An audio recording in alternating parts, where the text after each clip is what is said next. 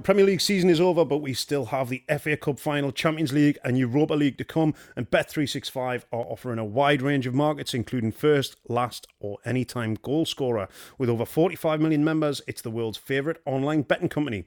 With the Bet365 Bet Builder, you can combine match results, players to score, number of goals, and more to create your own personalised bet. And if you can't watch the games live, with Bet365 Match Live feature, you can follow every moment through live graphics and text. Bet365 is the world's favourite online sports betting company. The app can be downloaded from the Google Play and Apple App Store. Over 18s only. Please gamble responsibly.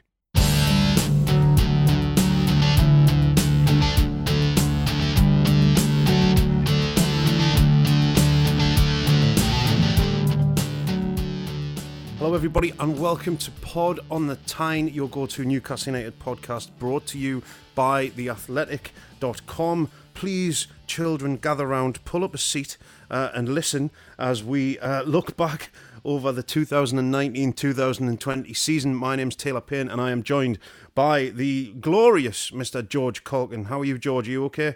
The football is over. I'm full of joy. Waffles loves sausage, but he's a strange boy. Gets in. All the poems are coming out again. And of course, we are joined by the ever ready, ever present, happy go lucky scamp that is Chris Sergeant Waffles Wharf. Chris, how are you doing? Are you okay? Well, I'm a little bit annoyed that George is glorious and I am a scamp. I mean, it's just. Uh, I mean, I'm not surprised, but I am a bit annoyed. well, you know, you are a made your scamp. You are. You made yes. your bed, Chris. No, You have to line it. Yeah. Scamp. Scamp is absolutely the right word. Cheeky Yeah, a little scamp. Lovable scamp. Robin to Holding my sausages. Batman. Yeah, Yeah. exactly.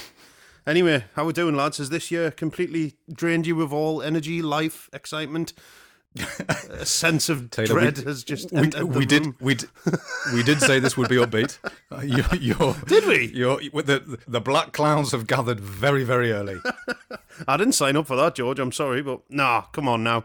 There's been some fun stuff, hasn't there? We've had some fun times. Yeah, and I think we're going to try and do a bit of that today, aren't we? We're going to look back over the season, but we're going to sort of concentrate a little bit on some of the fun stuff and the Yeah. happy stuff and the stuff that made us smile. Because difficult though it is to remember that sometimes, bearing in mind all the stuff that's happening around Yeah. the club.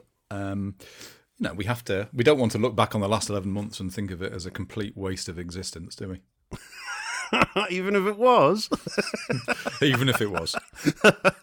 I mean, it's this season's been going for five years, hasn't it? This is the longest season ever in the history of anything, of football, of anything. It's just been, it's non-stop, has it? It's well, it has stopped. It stopped massively. No, no, it's, no, it's just- no, no. yeah, that's the one thing that it did that did do. Yeah, it did stop. It did stop. It stopped. Yeah, for a long time. But it just seems like it's gone on and on and on, doesn't it? But you know that that that could be a good thing. I like football.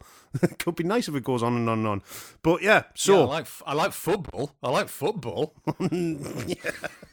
What's that going to do with it? Yeah, nothing to do with what we've been seeing recently. Anyway, um, Chris, what's what, what's your thoughts generally on the season? How would you sum it up?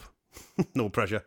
Uh, well, I'm pleased that it's over. First and foremost, that is uh, that is probably the primary takeaway that I'd give. But it's it's just it, well, uh, you've said it. It was it was extremely long. Obviously, Steve Bruce said himself when he took charge, he didn't expect that nearly a year later the season still wouldn't be finished. And um, actually, the post restart for Newcastle turned out to be pointless as we thought it was going to be because if they hadn't played post restart, then they would have still stayed up Yeah. uh, given the number of points they already had beforehand. I mean, the football, as we've said, has been absolutely forgettable for the most part, and it just feels like, although this is the longest season in history, by the end of it, Newcastle United are no further forward than before it started. So I know what I know it's talking about being upbeat, but just that is the reality. If we're actually talking about how how I look back on the season, it's one that Yeah. I would like to consign to history in terms of what was actually the, the the the football from it and the fact that it was just another Mike Ashley 13th place finish, uh, no real progress in any way, shape, or form, and that we end the season as we started it, which is uh, almost in an existential crisis. Again, this isn't massively sort of upbeat, but you know, we started the season with all those questions surrounding the club about what would happen next, about you know, would the club sort of fall away um, after all that sort of change in the summer? And really, we've we've kind of got to the end of the season, and none of the questions, none of those big questions, have been answered at all. Uh, Chris and I, Chris and I, sort of did a piece around the last game that sort of you know the season began with a boycott and it ended with an empty stadium, but sort of joining those dots, how we kind of got there is the sort of is the sort of interesting part of it. And on the first day of the season, Chris, you know, did a piece that was half inside the stadium, half out, talking to people who were protesting, talking to people who were staying away. And, you know, the remarkable thing is that none of that has sort of been addressed at all. That we're still in this situation where the ownership is uncertain, the management is uncertain, the whole feeling around the club is uncertain. Will people continue to go when crowds are allowed back? You know, what happens next? That whole thing about this club, what happens next? It's that constant sort of, it's like that sort of const, this club is like a constant lump in, lump in the throat, or it's this constant sort of churn of the stomach where you can't quite feel happy. You can't, you know, you just don't know and that's the sort of that's the sort of big thing. I mean, one thing one thing I did do for for that piece is I spoke to I spoke to Steve Bruce actually, and if I'm being completely honest, I was in the bath at the time, so the, this this may not um, this, this is, may not sound this brilliant. This has gone weird, but but this has but, gone weird again. but there's a couple of minutes from Steve Bruce in which he says that you know that where the club finished this season isn't what isn't what he wants either. I'm sorry, George. I've just been sick in my mouth as I've said from day one, I only want what's best for the club to try and take it and edge it forward and try and do my best. And in some eyes, I'm not to ever going to be that cup of tea, which I understand that too. But I think we've done okay. We've done okay, George, considering. However, we can't just. None of us want it just to be. Well, we're in the Premier League, and, and, and that's and that's the aim. So when you're in the bath, do you is it bubbles? Do you go bubbles usually, or do you go? yes, you bubbles. A rubber duck I, I, or a boat, just to make it a bit more manly. it's bubbles, and I'm also always fully clothed because I don't want to see my own nakedness. And he has power pods, oh. one of which is Steve Bruce in the bath at the time with him when he was on the call. Can I just ask George? Did Steve Bruce know you were in the bath? No, I didn't move. I, I didn't move. I had to record it. I had to record it on my iPad while putting it on my phone. I wish I hadn't said this now. It's upbeat, Hello, Steve. Just upbeat. to let you know, Steve. Just to let you know, I'm in the bath at the minute. Click. no, I didn't do that. Listen, some of our conversation. Well, I mean, I have spoken to him this season and interviewed him while he was buying creosote. So, I mean, I, I don't think it's any weirder than that. Hello, son. I'm just buying creosote. Um, and when you've bumped into anyway. him in the park, he's always been asking what you've been doing when you've been out for a run, hasn't he? Oh yeah, there was that other thing. Yeah, I was li- I was running. I was literally in my running stuff. I was wearing shorts. I was running. I was wearing running shoes and a running top. I was wearing running headphones. I came to a halt. I pulled out my headphones and he said to me, "What are you doing, son?" Like, well, Just getting the shopping in, Steve. I don't know how to answer that. oh, oh my god! So was he all right? Was he in good? Was he in decent spirits though? Was he okay? Well, he was. He was exactly like the rest of us are. He was, um, yeah. you know, tired, um, yeah. looking forward to a break, wondering what happens next. He, like the rest of us, has has been sort of engulfed in this sort of uncertainty. Except that you know mm. the difference is is that he's had to kind of plot away, plot away through it. Um, you know, it's been tough. It's been tough for him. I'm not saying that people are going to kind of feel sympathy, but he's come back to his hometown club. He felt he couldn't ch- turn that challenge down, and you know, the, the, there's this myth about kind of Newcastle fans not accepting Londoners or not accepting outsiders, and of course it's. I mean, Steve, in a lot of ways, is an outsider because he's been away from the region for so long, barring you know, barring Sunderland. But he's found it incredibly tough. I mean, he's found it incredibly tough. That said, he does he does say that you know the response he's had from people uh, in person has been has by and large been very very positive. But you know, this is an extraordinary club. We all know that. It's an extraordinary club at an extraordinary moment in its existence. And I think to repeat, I mean, you can argue till the cows come home about whether he's done a good job or a bad job. And we've seen this played out um, sort of in the wider media, through pundits, on Twitter, with fans and stuff like that. But the thing that I always come back to is that it could be a lot worse than it is now. And yeah. in lots of ways, yeah. it probably should be. And yeah. Um, you know, you can say the club spent a lot of money last summer, and so they should have done better. You can also say they lost all their goals from last season and and spent a shitload of money on a centre forward who can't score goals. So effectively, they've had to get through this season without a striker. And mm-hmm. um, you know, for Jonjo Shelvey to end this season with to be the top scorer with six goals, you can look at the league table and think of it as a miracle.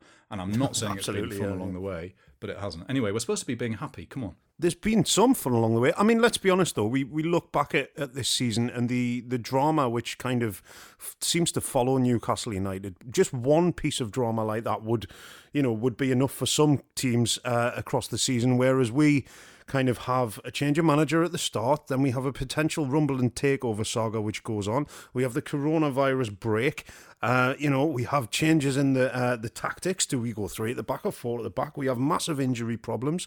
We have Matt Ritchie kicking corner flags into the testicles of, of fans sitting near the pitch. I mean, the amount of drama and the amount of twists and turns that the season's taken would be enough for, for most fans uh, just having one of those. But it's Newcastle, and it wouldn't be the same without all of this nonsense, would it? No, well, this is this is this club really. Yeah, as, you- as you say, that that's there is never it is the cliche, but there is never a dull moment. And even though the football itself has been dull, to say the very least, the actual drama around it, the the storylines have still been there. Um, I mean, So has it? there's So has it been dull? Has it been dull, Chris? The football Yes or no? has, yeah. The football. I think the actual never 90 dull- minutes, the you s- 90 minutes of football on the pitch have been some of the dullest moments of the entire Many a season. dull I think the rest of it's been Many on- a dull moment. has been off the pitch, hasn't it? the moment that summed up the season for me. I had to, I had to do like an alternative season review for the Athletic. It's up online now, so you, you can Nice read plug. that. Um, thank you. And basically, I, it was a moment that sums up the season, and for me, it would be Jonjo Shelvey's goal at Sheffield United, or really that Sheffield United Yeah. game in general, Yeah. because. The game itself, Newcastle were awful. Were absolutely Yeah, battered. yeah, totally. Martin Dubravka kept them in the game first off. A good goal from a good good header from Alan St Maximin. But then everything around that second goal, it was bizarre. There was a, a significant amount of fortune about it. There was also ingenuity. The fact that Shelvey had, had thought about it. He'd said he'd spoken to the referee beforehand and got through and scored. And then obviously it needed VAR to give the goal. And so the, somehow Newcastle left the, the stadium that night and returned to Tyneside with all three points.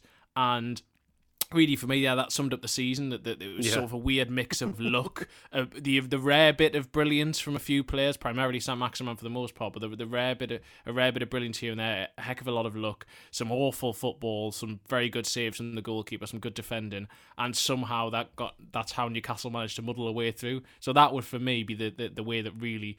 The, the moment that summarises the season, that goal and that game. I was there. I was there for that game, and I'd forgotten that. I'd forgotten how bizarre that moment was.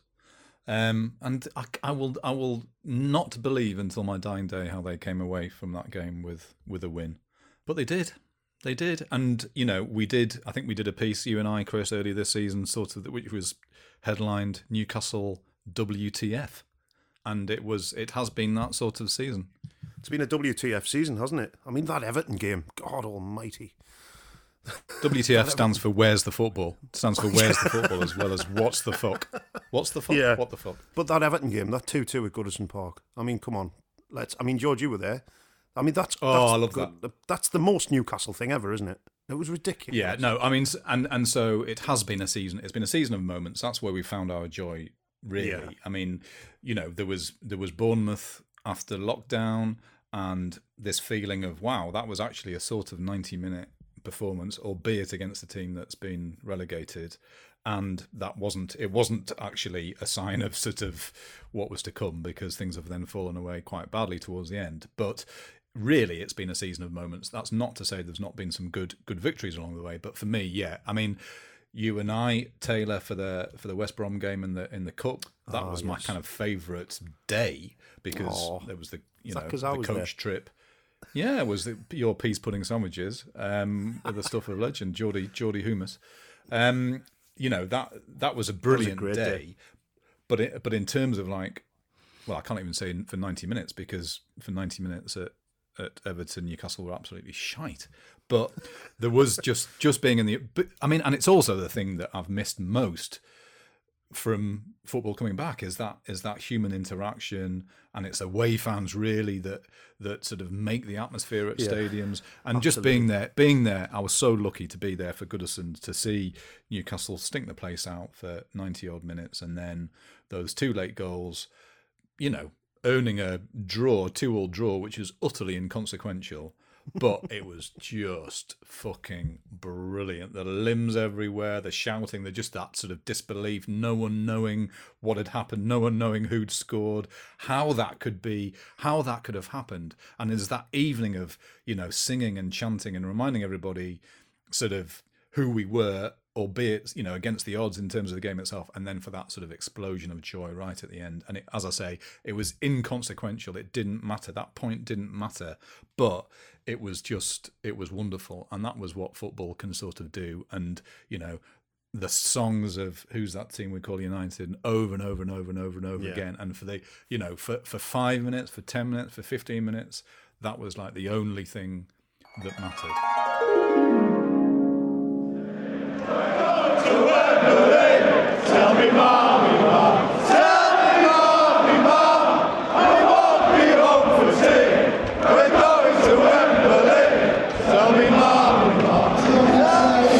half time, Newcastle are 2 0 up. Uh, I don't think any of us were expecting that. What do you reckon? No, d- definitely not. No, can't believe it.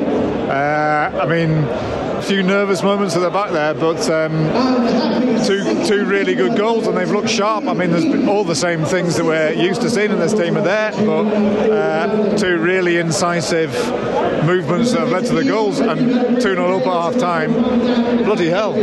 I can't believe it. Bloody hell, indeed, George. the ball was played through, and, and Almiron burst onto it and, and tucked it away beautifully. Um, and the whole away just went completely wild. They were, it was raining cocks, wasn't it? It's, it's been raining cocks. Hallelujah! It's been raining cocks. I mean, it's not it's not a weather condition I've ever experienced before in my life, but I mean, bring it on. Um, and the other thing is, the first goal went in a pyro, which we don't uh, obviously condone, but that's been set off literally three seats away from us. Someone's, I, I presume, has thrown that. So we've spent a lot of time breathing in purple smoke. Yeah. So it's been raining cocks and it's been purple smoke. Is this not a Prince album? It I sounds mean, like a. that, that was his third album, wasn't it? and I love the fact. I mean, Chris was Chris was there in the press box, but yeah. I wrote this. I just wrote this stream of consciousness from the away end, and that was how we reported on the game.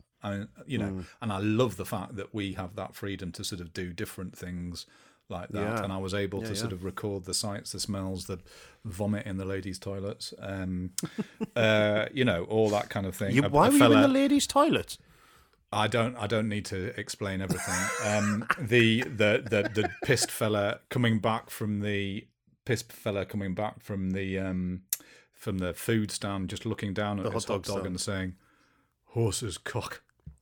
And it's just you sort of see all this like surreal, this like surreal stuff. I love it, and that's the bit. That's the bit, bit I miss. Well, I was just going to say I was going to go back to, to the West Brom game, and actually the more the day of the West Brom game. So I remember being at Central Station and being on the phone to George, and I remember offering George the chance that do you want me to write something from the game? Because obviously he was doing the away trip where you, you were doing the podcast and George was going to do a bit. And I remember specifically saying to George do you want me to write a bit straight after the game so I can go up first thing in the morning so you've got the day to, to be able to write it? And George was saying oh no no I can I can write this on the bus on the way down. It'll be all right I can get most of it done.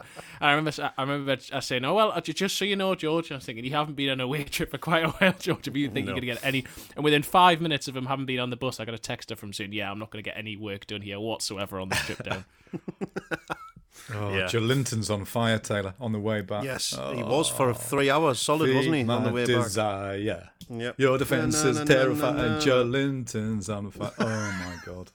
Oh, I mean, it was That incredible. I mean, my what a day, though. What a day. I mean, it just, we nearly missed the bus coming out of Sutton Coldfield. We got on the Didn't bus you and lose managed to people? make it we on. did, yeah. We, lo- we Yeah, we left lost people, people, yeah. behind. Yeah. They made it to the stadium and saw the game. There was inflatable penises galore. Um, you know, it was just, it was a wonderful, wonderful day. It was, it was great, and it was, uh, it was a reminder of how much fun it is to go and do those trips because it's been a while since I did one of those as well. Uh, and it was just, it was great, great fun. I mean, there has been a bit of fun this season, hasn't there? There has been some little bright sparks, and I would suggest that the brightest spark that we've seen this season, apart from Miguel Almiron's smile, obviously, um, has been Alan Saint Maximin and his exploits across the year. How's, I mean, the impact he's had has been fantastic, isn't it, George? Yeah, I mean, if you're talking about sort of players of the season, then you certainly, you know, there's a case to make for Dubravka as of, as there often is. There's a case to be made for um, for Isaac Hayden just because I love Isaac Hayden.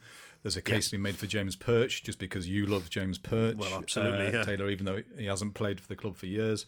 But no, I mean in terms of in terms of uplift, in terms of that sort of edge of the seat excitement that hmm, I do think possibly has happened at Newcastle at some point, dim, distant moment in the past. He's he is the one, yeah, he is the one, and he's the one. You know, um, I think we, we we talked about him a few weeks ago, and I sort of said I wasn't certainly wasn't convinced at the start of the season that I thought there was a bit of sort of you know could see the trickery and you could see the you could see the sort of talent on the ball, but would there ever be an end product? And you know there has been as the season. You know he came back from lockdown, all guns blazing. He's obviously been very did, tired in the last cou- yeah last couple of games, but he has had that kind of focus, and I think he is. You know, I think he is a difficult player to manage. I think, you know, I think he's a. I think I think there is that side to his personality, but when he's on form, Newcastle don't have another player like him, and he's he's great to watch because he can he can beat people. He wants to take people on. He wants the ball. He he look you know, and it's a team that we've written about this season that doesn't want the football, or that often doesn't want the football. No team has had less possession than Newcastle this season, and although that doesn't tell you everything, it does tell you it does tell you quite a lot. So actually, having a player like St Maximin is important because he can get the team up the pitch, but he's also important just from that feeling of okay, yeah, we've we have got we've got a special player, we've got a player that can do something, and um, you know he's a he's a joy to watch in that sense. This podcast is brought to you by Manscaped, the expert in men's below the belt grooming. Manscaped offers precision engineering tools for your family jewels. And Manscaped has just launched in the UK. We've gone years without using the right tools for the job, so you can be one of the first men in the country to experience Manscaped's life changing products. Uh, their third Is it, generation a, is, trimmer. it a, is it a chainsaw? Their th- can I get on with the script, please, George, before Yes. you start jumping in? Their third generation trimmer, strimmer, hedge trimmer, features a cutting edge ceramic blade to reduce manscaping accidents. And the water resistant technology allows you to groom whilst in the shower or in the bath, talking to Steve Bruce.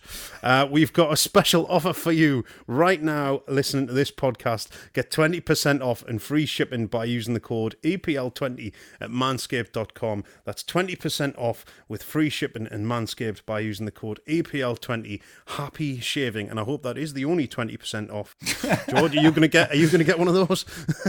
Hashtag knee pubes. Knee Um, pubes. Knee Wow. pubes. Well, I mean, it's the future. This isn't it? This is the future. so. this is what all the lads are know, doing. s- specialist equipment to Hmm. uh, to get rid of the old to get rid of the old uh, pubes. Um, I'd like to know where Chris stands on this subject. How do you mean by why I, where I stand? Very far away, I'd I'm imagine, not with saying his hands I, over his I- eyes. I'm not. I, I'm not talking about your sack shaving stance. Oh, look, that was quite a good alliteration. I'm not talking about your sh- sack shaving stance. I'm talking about where you stand on the whole idea of male grooming. Each to their own. I think it's. Uh, I think some some more natural. Some you know people people Nicely prefer, dodged. prefer You're quite things. uncomfortable. You're quite uncomfortable Nicely talking about stuff like this, aren't you, Chris? Yeah. For a man so ready to talk about meat, he doesn't want to talk about his meat. No, I, I think I think it's important. I mean, so my per, my personal philosophy on this is to um, is to is to be streamlined for the summer. I like to be streamlined for the summer, and I like to grow a full all over body pelt for the winter. I think it's. I mean, I think this is you know prehistoric man kicking in. It's those old. It's those old instincts. But I want to be one giant ball of hair in the cold winter months. And then when mm. summer comes along, I want to be streamlined so I can catch that gazelle. And nothing is going to interfere with your catching of that gazelle with hairy balls getting caught on brambles and stuff like that. So that's I, that's very much my whatever. That's my so I'm all in favour of manscaping, and I will be signing up for that. And for the second time today, I've been slightly sick in my mouth. Delightful. He's one of those players where, and we've had a few of them down the years, and you know, you you kind of you're a little bit loath to put him in with the likes of Peter Beardsley and people like that, and Paul Gascoigne. But he's the type of player that makes the crowd take a little intake of breath when he gets the ball, and you're just not quite sure what's going to happen next. Hatem Ben Arfa used to do the same thing. You would kind of you would just lean forward a little bit in your seat, wouldn't you, when you saw him get the ball, whether you were watching it on the telly at home or if you were in the stand itself. It, it every time he gets the ball at his feet and he looks up and he looks to go forward, and I love a player who does that. And he puts defenders on the back foot as well, and his pace is scary. Uh, and there was times this season when he was just completely unplayable. I remember the the West Ham game uh, down at the Olympic Stadium, the Olympic Stadium. Do we call it that? The London Stadium, sorry. Um, and he essentially The ended shittest football, st- the shittest stadium. in the God Premier awful, isn't it? what we It's, call it's it. not a Yeah. football stadium. Oh, it's horrific. with your yeah. with your seat three quarters of a mile away from the side of the pitch, and he and he basically ruined uh, Pablo Zabaleta that day and just turned him inside out, and it was it was a joy to watch, an absolute joy to watch. Chris, what's your feelings on on Saint Maxi Alan, whatever people call him? He's got five different nicknames. ASM. Well, I think that that West Ham game is a, is a good reflection point to compare to what we then saw post lockdown from because he did he did he did terrorize West Ham, but also he missed a series of opportunities and the final ball was terrible. Absolute and so that was the difference. The first half of the season, the end product wasn't there, and he, he, he what it was in terms of until he got to the point of shooting or giving that final pass, he absolutely terrorized them. But then that wasn't there, and certainly for the first few games post lockdown, what we saw was a Saint Maximin who added end product and was was defining games rather than just being sort of the the highlight reel of them. And I mean, I had the I was fortunate enough to go to France in, in December. First of all, I got to go and see uh, Laurent Robert for a wonderful piece, which uh, I really enjoyed interviewing yeah, yeah. there, which you can read. And then also, I got to go. I got to retrace uh, Alan Saint Maximin's steps, both in well in Nice, Monaco, and then also up in Paris, where I was lucky enough to meet his family and some of his former coaches, and, and just hear about him and, and how he is the player that he is, and where that sort of hmm. seductive slaloming, I'll call it, is, is come from in terms of Ooh, seductive. Oh. Say that in a French accent. Say that in a French accent, Chris. no. Seductive. He wouldn't dare, would he? Slaloming. Seductive, Seductive slaloming. Oh, It's been a while since I've had a seductive slalom. Chris. I tell you, honestly. Right, uh, Chris. Chris. Hello. Chris. Laurent Robert bought you a selection of pastries as well, didn't he? Oh, he did. Yes, he did. He turned up with a, a, a big. It was a big white white uh, bag. It was about six pastries. I mean, there was only me, him, and his uh, and his son there. But they, he did bring about ten. And he and I'd already had breakfast, but I happily had second and third breakfast by having some of it. I had. I think I had a pain au chocolat and a croissant, so that was delicious. Oh, see, you've Seductive, you, did you seductive slalom your way through those pastries that Laurent Robert bought? See, the thing about Chris is that he's to get him engaged. All you have to do is mention food. I've noticed that. I've noticed that over Yes. the course of, thi- of this Absolutely. podcast. You just, Chris, talk about meat for five minutes. He'll do that. He'll tip, bring him onto pastries. Yeah, he'll talk about that. What's been your happily. sausage of the season, Chris? Ooh, that's a good question. I'm trying to think if I'm trying to think of uh, if the press food anywhere when when we were served press food, obviously pre-lockdown, whether anywhere there was sausages. And I don't think there was, which is slightly disappointing. Disgusting. Um, Honestly, I'd be writing a letter to my local MP, Chris, if I was you. That's terrible. uh, it's, it's it, it is very disappointing. I mean that because that really, if you just serve sausage and mash, I'd be quite I'd be delighted. Gravy or do you go mushy peas? Oh, both, both. Oh, you dirty bastard! Right. uh, so we've um, obviously gotten everybody's appetite ready now. Um, so what would uh, what would we uh, what would we say would be our goal of the season? And let's have a little discussion about that. Um, my personal favourite um, has got to be. I mean, I don't I don't think it's technically the greatest goal in the world, but for the moment that it was, is Matty Longstaff's goal against Manchester United at St James's Park. How about you, George? Well, that was a great moment, wasn't it? And you know, it seems it seems sort of a bit ridiculous and kind of very sad that we had that amazing moment. Oh my God, here he here's this here's this young kid, and he's playing alongside his brother in the centre of Newcastle's midfield, and it's ag- it's against Man United, he, and he's apart from apart from kind of being a story in terms of his contract and his contract expiring this summer, Matty Longstaff has sort of ceased to exist in lots Fizzled of away, ways hasn't he? and has fizzled away. Yeah, and that's very sad. And I don't think that's all you know all to do with him, but um, albeit that's a kind of complicated situation. But that was a yeah, that was a fabulous moment. I mean, I would go back to Lejeune's goals at Everton just for the just for the moment of it. Um, again, you know, not not glorious goals at all, but that was the moment I loved the most, and sort of had that, you know, had that kind of just feeling of ah, brilliant from. And to be honest, I can't remember any others.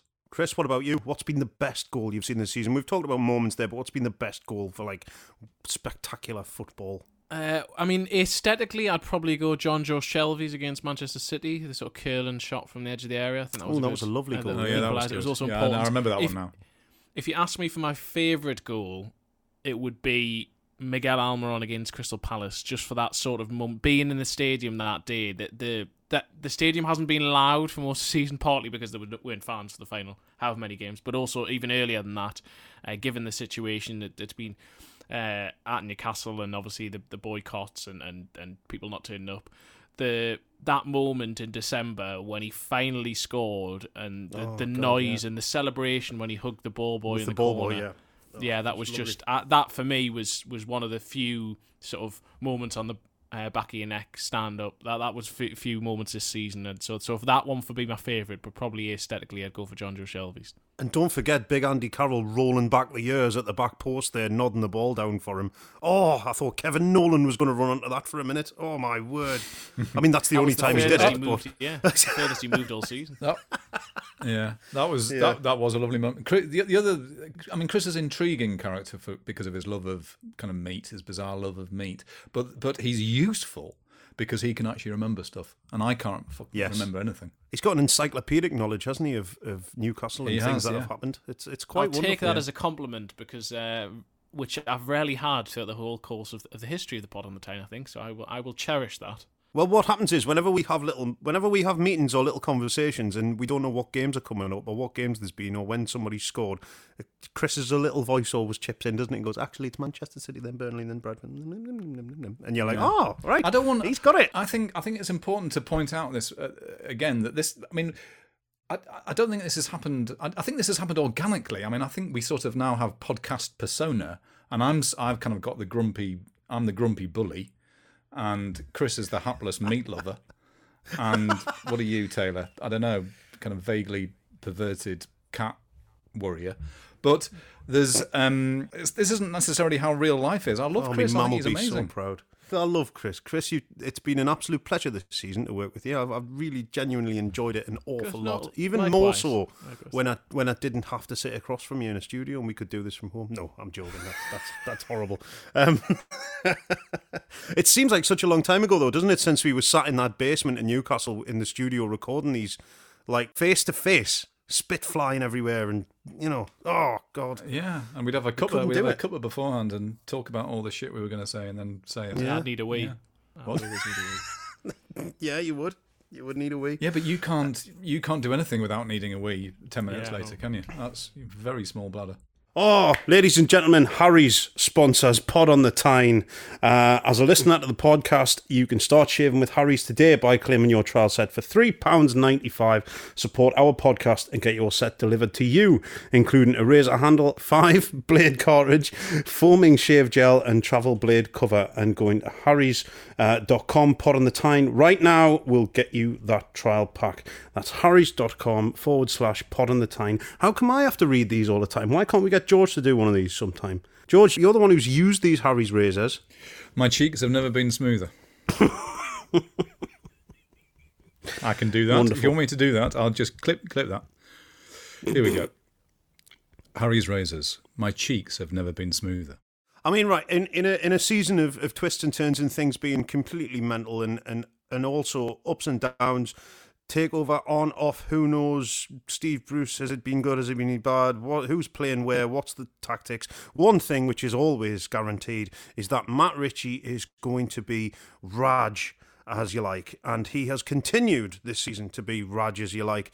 Um, by kicking the ball harder than anyone's ever kicked it, and also kicking his teammates uh, harder than anyone has ever kicked them as well. Uh, George, Matt Ritchie, we, we you wrote stuff about him at the start of the season. You wrote stuff. That sounds terrible.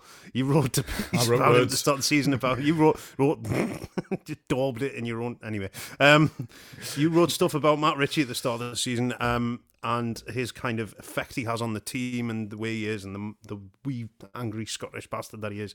Um, and it's been another one of those years, hasn't it? He's had a couple of injuries and he's been out for a little while, but I do genuinely still think we miss him when he's not playing.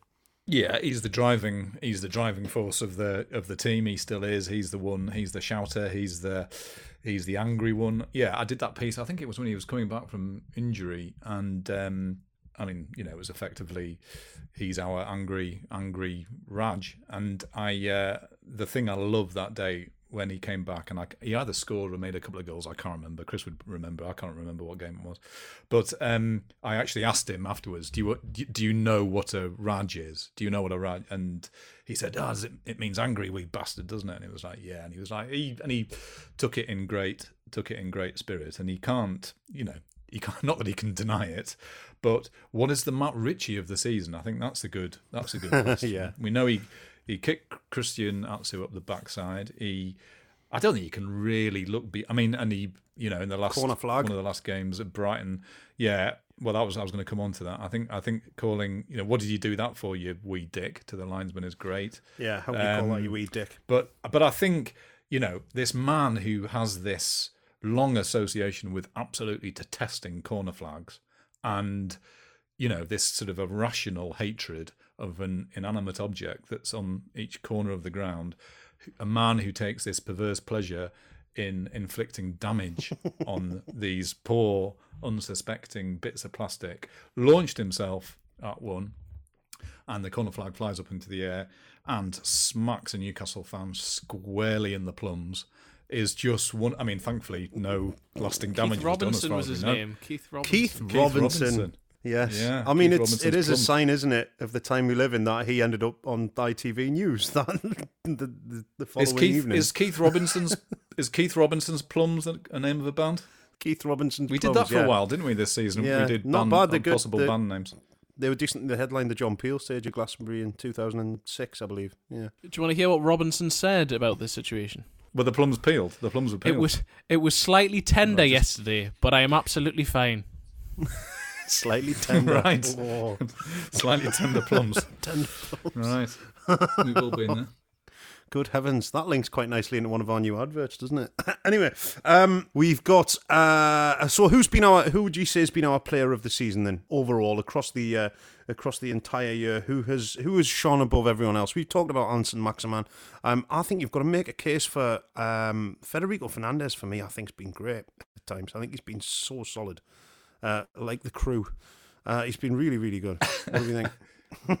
Um, yeah, I, I, I had to do this during lockdown. By that stage, we'd, would like who would have been our player of the season because it was sort of Yeah. what would have been PFA player. And, and at that point, I went for Martin Dubravka, and I still think he's close to it, just because of the amount of games that have said that he kept Newcastle in. But there were a few mistakes from time to time, and I think that if it was over the course of all the season, I- I'd I'd edge towards Federico Fernandez like you. I just think, I mean, he obviously played every single minute post lockdown. He is he really is a leader out there as well, and he, and he just never looks flustered. The other defenders, you're never quite sure on parts of them.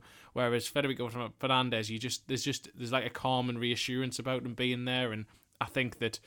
Uh, given the sort of underwhelming signing that he was on deadline day a couple of years ago, he's done very, very well for the price tag Newcastle bought him for. And in a team that is very inconsistent, he actually is pretty consistent. And so, yeah, I think I'd I think I'd probably just edge towards Federico Fernandez. Hmm. Well, I'll just edge towards. I'll just edge towards Isaac Hayden, although there is now a court order preventing me from doing that in person. Oh God! Hello, Isaac. I'm in the bath again.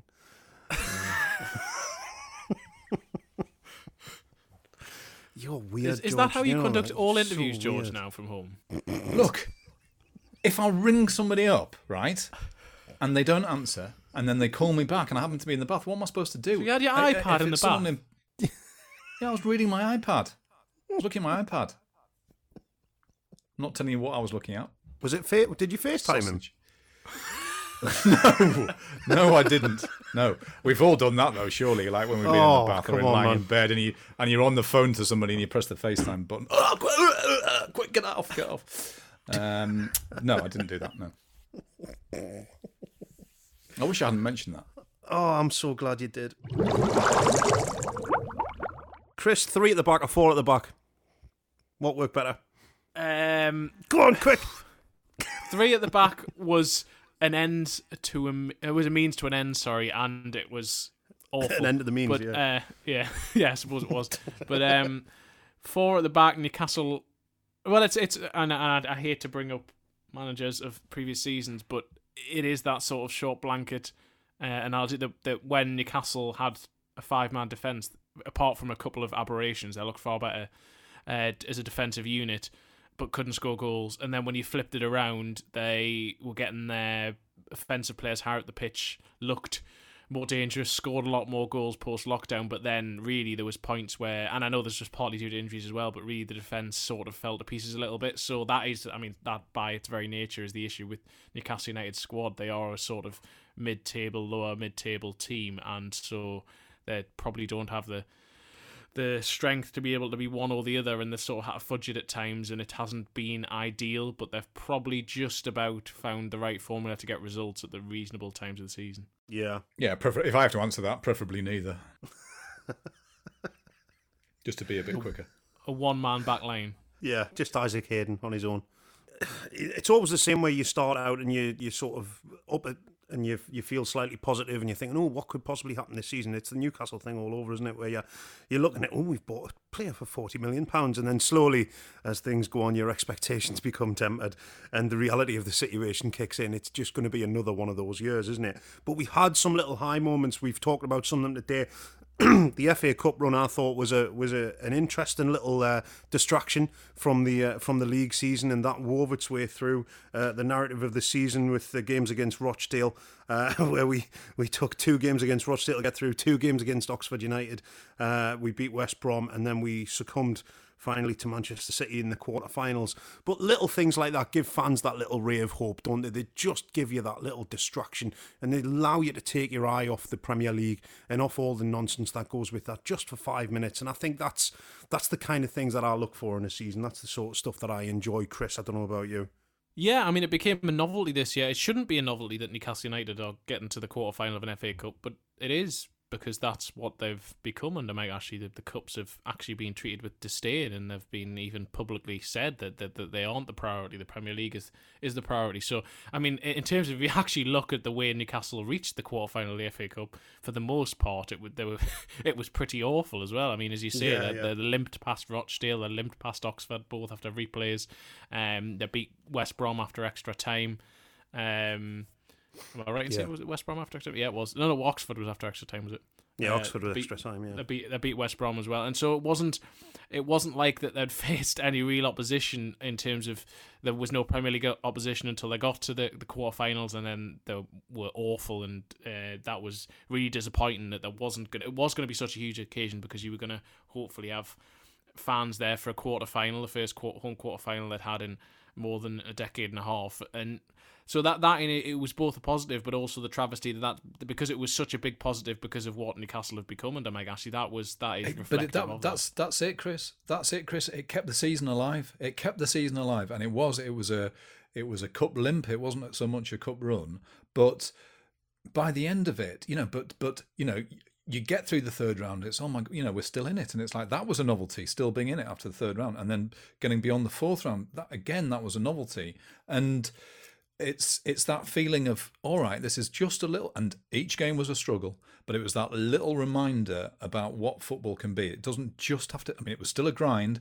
but it's not just about the grind of the premier league and i think that was very very important that that, that sort of distraction was there and to also sort of remind us um, and I'm not talking about the cup as a distraction in its in its own by its own right. By the way, I just mean the distraction to everything else that's been happening around the sort of team this season. But reminding people just about that sense of possibility that football is about something else, you know, or can be about something else.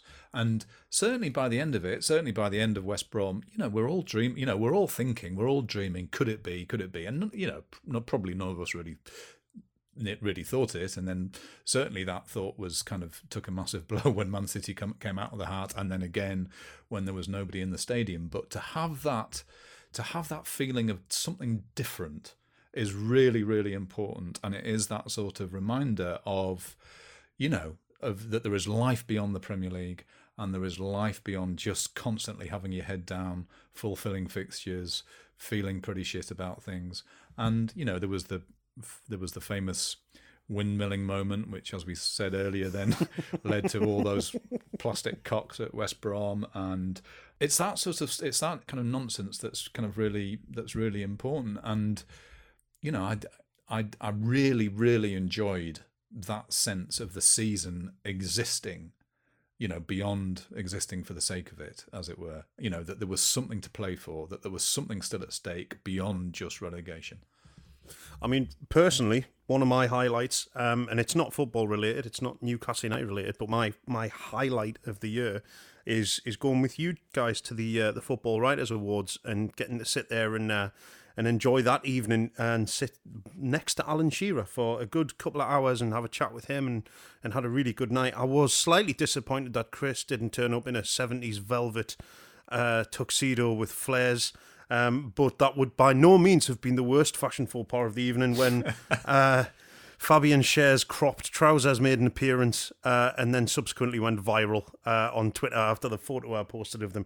Um, so yeah, but it was a great night and I and I thoroughly enjoyed that. And thank you for uh, for having me along to that. What I will say though is there is one more.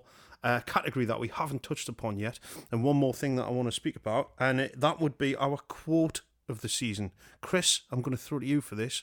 What do we think is our quote of the? Se- I think there's only one. Option yes, well, here, I'm pretty sure there, we know what the answer is going to be, but I want I want to give an honourable mention first. An honourable mention to Lee Charnley, Newcastle United's managing director. I. I want to, to mention Mr. Charnley because uh, let me just sorry, I'm just finding this exact. So so back in August in in the program, uh, Lee Charnley said that you'll be hearing more from me and that the club want to communicate clearly and proactively. And I just want to say how well how well that comment has aged and that Hmm. really Newcastle United have reverted to type. And I mean the last time there was Hello. not even a comment from Hello. Lee Charnley. Hello, Lee. Is he there? Lee? Hello? Hello? Lee? Is Lee? Lee even real? Hello? Is is Lee a real person? Have you seen Lee? Have you seen Lee? Lee? Hello? Lee? What's, what's, where's he gone? I think Lee Charnley doesn't exist. I think he's an idea. I think he's a concept that was drawn up by PR at Newcastle just to kind of somebody to deflect the blame onto for certain things. I don't even think he's real. Well, I've been sat in a room with him, Well, but I th- think that was but then- animatronics. You know- But then, but then that does lead us on to Chris is absolutely right to uh, to to to sort of highlight that, and you know it's it's it's laughable. It's also very annoying actually if you think about it. Um, if you think about it a lot, but you know in this season when or this year, this twelve month period when there has been almost no communication from the club when it's really really mattered, and having when they've furloughed okay, staff and and when they've furloughed staff and when all of this kind of stuff has happened around the club, they have reverted beyond type and they have not communicated with the people who matter most in football and who often matter least in actual you know in actual fact and it's pretty disgra- it's pretty disgraceful that let's be honest however one of the sort of one of the real difficulties at Newcastle is for the for the for the manager is that he becomes the spokesman. He becomes the spokesman for the club because nobody else talks. Okay, fine.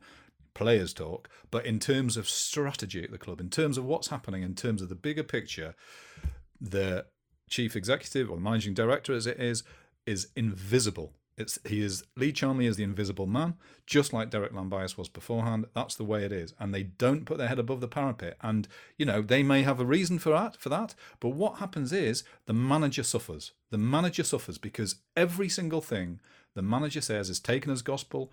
It's stripped apart word by word, and I think that was all right when Rafa was manager because a he was I mean he's such a deliberate, careful, controlled man. He would come into a press conference, he would have a message, he would stick to it by and large, and he knew what he was going to say. Now, someone like Steve Bruce is actually for journalists, he's actually very helpful. And I know there's all this stuff in the in the press about you know or or social media about Brucey's mates and things like that. But what he actually quite enjoys press conferences and he likes chatting and he knows that journalists need something to write about, and so he's always been very helpful. But what that means is he he he can trip over his words sometimes. He can he can probably say too much. He can give three answers to the same to variations of the same questions, and those answers will sometimes be a bit different. And that doesn't help because if all you hear is the manager, you take it away and say, oh, he's talking rubbish, he's talking crap, and all that sort of stuff. But he doesn't get any help. The manager doesn't get help, and this has been a long term problem for the people in you know in that position. And I've got great sympathy. I honestly have because they don't get the protection they need at other clubs. They will get protected, and they don't at Newcastle. They're hung out to dry. But anyway, that leads us up. That leads us to to one of the great one of the great Bruceisms. I think I've mentioned this before. When he was Sunderland manager, the the the PR staff at Sunderland they kept this little book of Bruce famous kind of Brucey quotes that they always referred to. It was very harmless. It was very sweet. They they loved him, but he would always kind of come out with a memorable phrase. He would he, he there was one at Sunderland he used to do all the time. He would say, "Oh, you know, it's been that way since Pussy was a cat," which doesn't make any sense at all when you think about it. Anyway. But it has to be the I bacon don't want to quote. think about it, that. It has to be. It has to be the bacon quote, doesn't it? Yes. The- Well, just to give it the context that it deserves, a, a, a reporter asked him. It was after one of the mid-season breaks, wasn't it? A, report, a reporter shouted up, um, "How was the break, Steve? Or how was the break? How did you enjoy the break?" And Steve replied with, "Chris, How's the bacon? Did you say? how's the bacon? Did you say? How is the bacon? Did you say?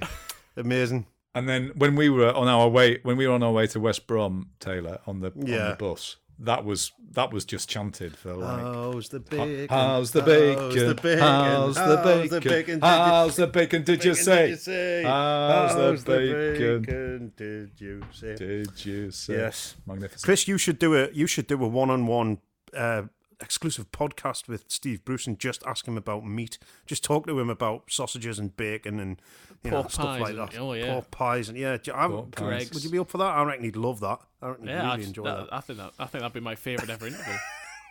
He he did say it again. He said he said at Sunderland in moments of stress. He says the problem is is you you go to the fridge and you pull out a beer and pull out a pork pie, and that became one of the. So he, he's got a meat. He does have a meat related Yeah, um, sort of uh, uh, fascination, doesn't he? we're going to start wrapping up, lads. I think. What do we reckon? Thank God. Yes, Yes, Let's let's, close the book on this season. and then throw the book in the sea. Yeah. Set fire the book, fire it into space. Um, yeah, thanks a lot, George, Chris, for your time across the year, your candor and your uh, your lovely dry humour. Oh, and, you uh, said and- can. and the you said can. Can. Oh, I forgot about cans, didn't I? Oh God! Don't Well, don't. no, let's not. No, but thanks to everyone who's who's listened and downloaded us and who's interacted with us and um, stopped us in the street and said, abuse. "You guys, you guys are my heroes."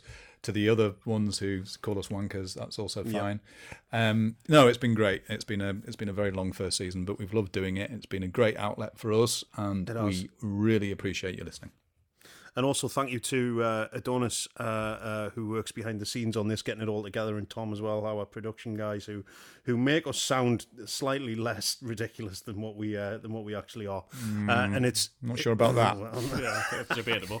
But it's been great fun. It, like you say, it's been a smashing outlet to have this to, to kind of talk about this stuff, and uh, we hopefully will continue, and we'll keep talking to you. We'll keep bringing you bits of uh, of information and news as it breaks, and we'll continue to uh, to come back with Pod on the Tyne every week uh, through the closed season as well until the Premier League restarts. Thanks a lot for listening. Thanks, lads. Enjoy the rest of your day. Thank you. Likewise, George is getting some teeth out. I think. Oh, are you getting your teeth I out, am, yeah, I'm George? Yeah, I've had to had to put it off. I'm getting them all kicked out and replaced with wooden ones. Simon Cowell style veneers. Is that what you're getting? Oh, that's going to look amazing. Yeah, not looking forward to it. Thanks very much for listening. Uh, take care of yourselves, and we shall speak to you soon. Bye bye.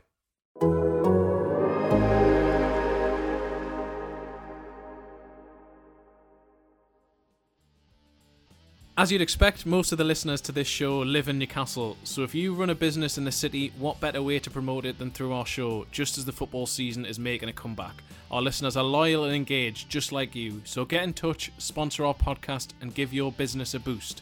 To advertise on this very show, go to www.theathletic.com forward slash podcast ads UK. You can fill out a very simple form and tell us exactly how much you'd be willing to spend promoting your business.